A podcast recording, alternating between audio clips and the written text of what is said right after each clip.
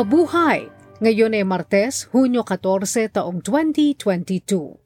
Kayo ay nakikinig sa Balitang Pilipinas sa Tagalog.com. Sa ating pangunahing balita, minimum wage sa NCR, 500 at 70 piso na. 45 opisyal at tauhan ng Bureau of Immigration si Bak sa Pastilla scam. Tatlong taong gulang na babae natagpo ang lumulutang sa gitna ng dagat sakay ng inflatable toy. 33 pisong pagtaas o magiging 500 at 70 piso na ang arawang minimum na sahod sa National Capital Region ng mga non-agriculture sector workers at 500 at 33 naman ang mga manggagawa sa agrikultura batay sa kautusan ng Department of Labor and Employment. Nagsimula ang pagpapatupad ng pagtataas sa minimum wage sa NCR noong Hunyo 4, samantalang sa kanlurang Visayas naman ay noong Hunyo 5. Ang mga manggagawa naman sa Region 4B ay tinaasa ng 35 piso sa kanilang arawang sahod. Nangangahulugan nitong ang kanilang minimum na arawang sahod ay nasa 300 at 29 na piso na. Kung ang kanilang pinagtatrabahuhan ay may tauhang mababa sa 10 katao. At 300 at 55 piso naman kung ang kanilang pinagtatrabahuhan ay may 10 o higit pang manggagawa. Sa Soxargen, ang bagong minimum wage ay 300 at 68 piso para sa non-agriculture sector at 300 at 47 piso para sa agrikultura, serbisyo at sa mga retail establishments. Samantala, dinagdagan ng isang libong piso ang sahod ng mga kasambahay sa Cagayan Valley. Mula sa 4,000 piso, 5,000 piso na ang kanilang minimum na buwan ng sahod. Ang mga kasambahay naman sa Mimaropa ay may minimum na sahod ngayon na 4,000 at 500 piso. Ang mga bagong kautusan sa pagtataas ng sweldo ay ipatutupad labing limang araw makalipas na mailabas ito sa mga pahayagan sa bansa. Tinanggal ng tanggapan ng Ombudsman ang 45 opisyal at tauhan ng Bureau of Immigration na may kinalaman sa Pastilla Scam. Natagpuan ng Ombudsman na may pananagutan sila bunga ng grave misconduct at conduct prejudicial to the best interest of the service. Ang mga naunang natanggal sa serbisyo ay pinagbabayad ng kasing halaga ng kanilang isang taong sweldo. Sa ilalim ng Pastilla Scheme, ang mga dayuhang pasahero ay pinapayagang makapasok ng Pilipinas nang hindi na dumadaan sa regular na proseso kapalit ng pera. Ang pera ay ibinabalot at nirorolyo sa isang puting papel na tulad ng matamis na pastillas. Tumaas ng 30.4% o 200 at 40 ang mga kaso ng COVID-19 sa bansa mula Hunyo 6 hanggang 12. Sinabi ng Department of Health na may kabuoang 1,682 ang karagdagang kasong naitala noong nakaraang linggo. Walo rito ang malala o kritikal ang kalagayan. Lima naman ang nasawi.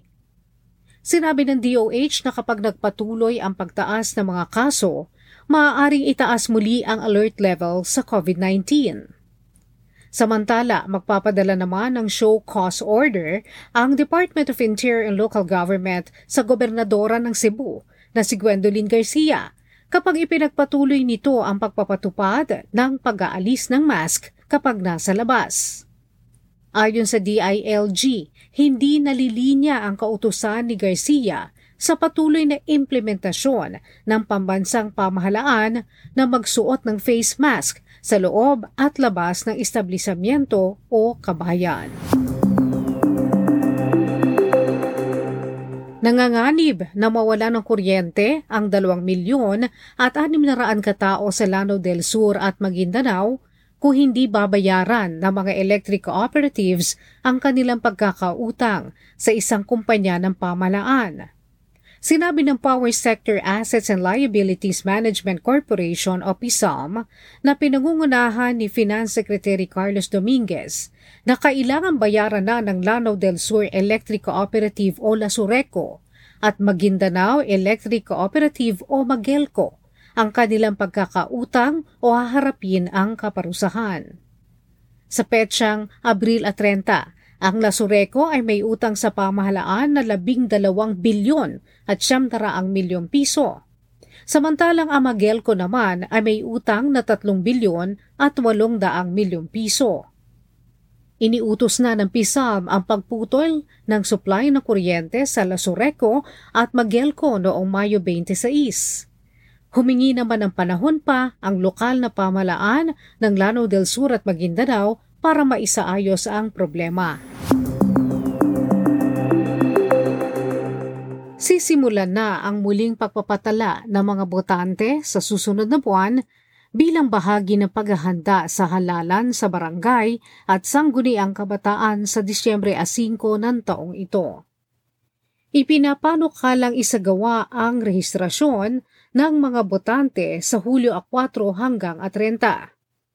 Hinihikayat na magparehistro ang mga regular na botanteng labing walong taong gulang pataas na hindi nakapagparehistro sa nakaraang halalan. Gayon din ang mga labing lima hanggang labing pitong taong gulang na mga kabataan na boboto naman sa halalan ng sangguniang kabataan. Sa mga Pilipino at iba pang biyaherong nagbabalak magpunta sa Amerika, tinanggal na ng pamahalaan ng Estados Unidos ang pangangailangan para sa negative COVID-19 test result para makapasok ng bansa. Sinabi ni White House Assistant Press Secretary Kevin Munoz na batay sa pagmomonitor ng Centers for Disease Control and Prevention at ayon sa siyensya at mga data, hindi na kailangan ngayon ang COVID-19 test sa pagbabiyahe. Pag-aaralan namang muli ng CDC ang desisyong ito makalipas ang siyam na pong araw. Inalis na ang pre-departure testing rule na ito simula noong linggo.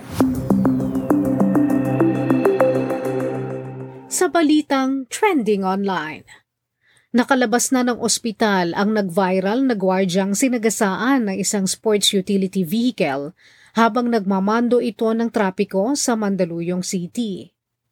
Pero hanggang ngayon, hindi pa rin nagpapakita ang may-ari ng sasakyan sa kabila ng pagpapatawag ng Land Transportation Office. Dahil dito, tinanggalan na ng LTO ng lisensya ang nakilalang driver na si Jose Antonio San Vicente. Natagpuan din na may dati na itong tatlong kaso ng reckless driving. Ang 31 taong gulang na security guard na si Christian Joseph Floralde ay nagmamando ng trapiko sa kanto ng St. Francis at Julia Vargas Avenue sa Mandaluyong nang banggain ito at tuluyang sinagasaan ng isang Toyota RAV4 na nakuna naman ng dashcam ng isa pang sasakyan. Nagtamo ng mga sugat at bali ang security guard. Ang driver ng sasakyan ay naharap sa kasong frustrated murder at pag-iwan sa biktima.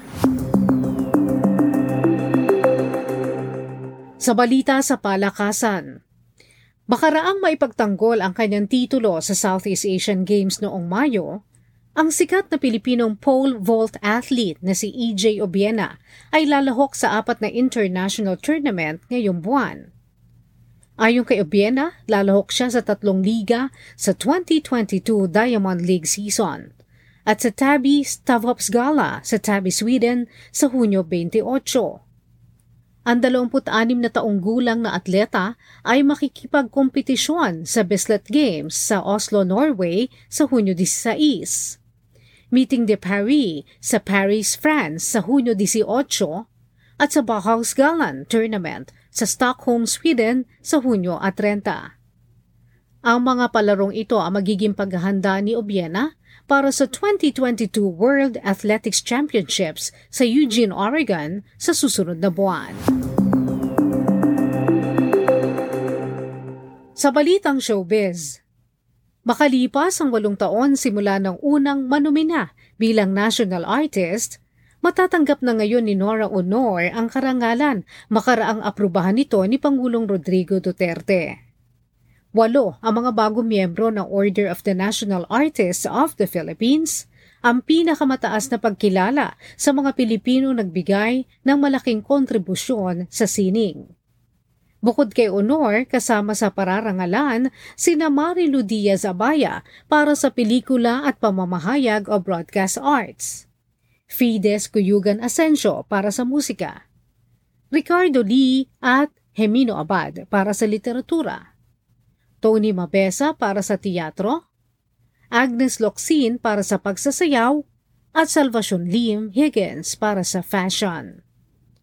Bukod sa titulo, ang mga national artist ay makakatanggap ng isang gold-plated na medalyon na tinubog ng Bangko Sentral ng Pilipinas. Ang mga buhay na paparangalan ay makakatanggap din ng minimum na cash award na 200,000 piso, buwan ng pensyon na 50,000 piso, benepisyong medikal at pagpapaospital life insurance, espesyal na lugar sa mga okasyon ng pamahalaan. At kapag nasawi ay bibigyan ng state funeral at ililibing sa libingan ng mga bayani. May cash award namang isandaan at limampung libong piso ang pamilya ng mga nasawi ng national artist na ngayon pa lamang paparangalan.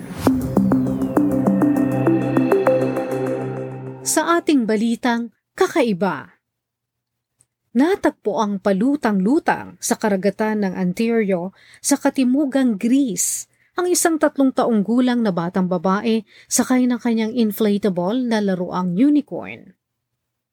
Hindi makapaniwala ang kapitan ng barko na si Grigoris Karnesis nang makita nila ang batang mabilis na tinatangay ng alon.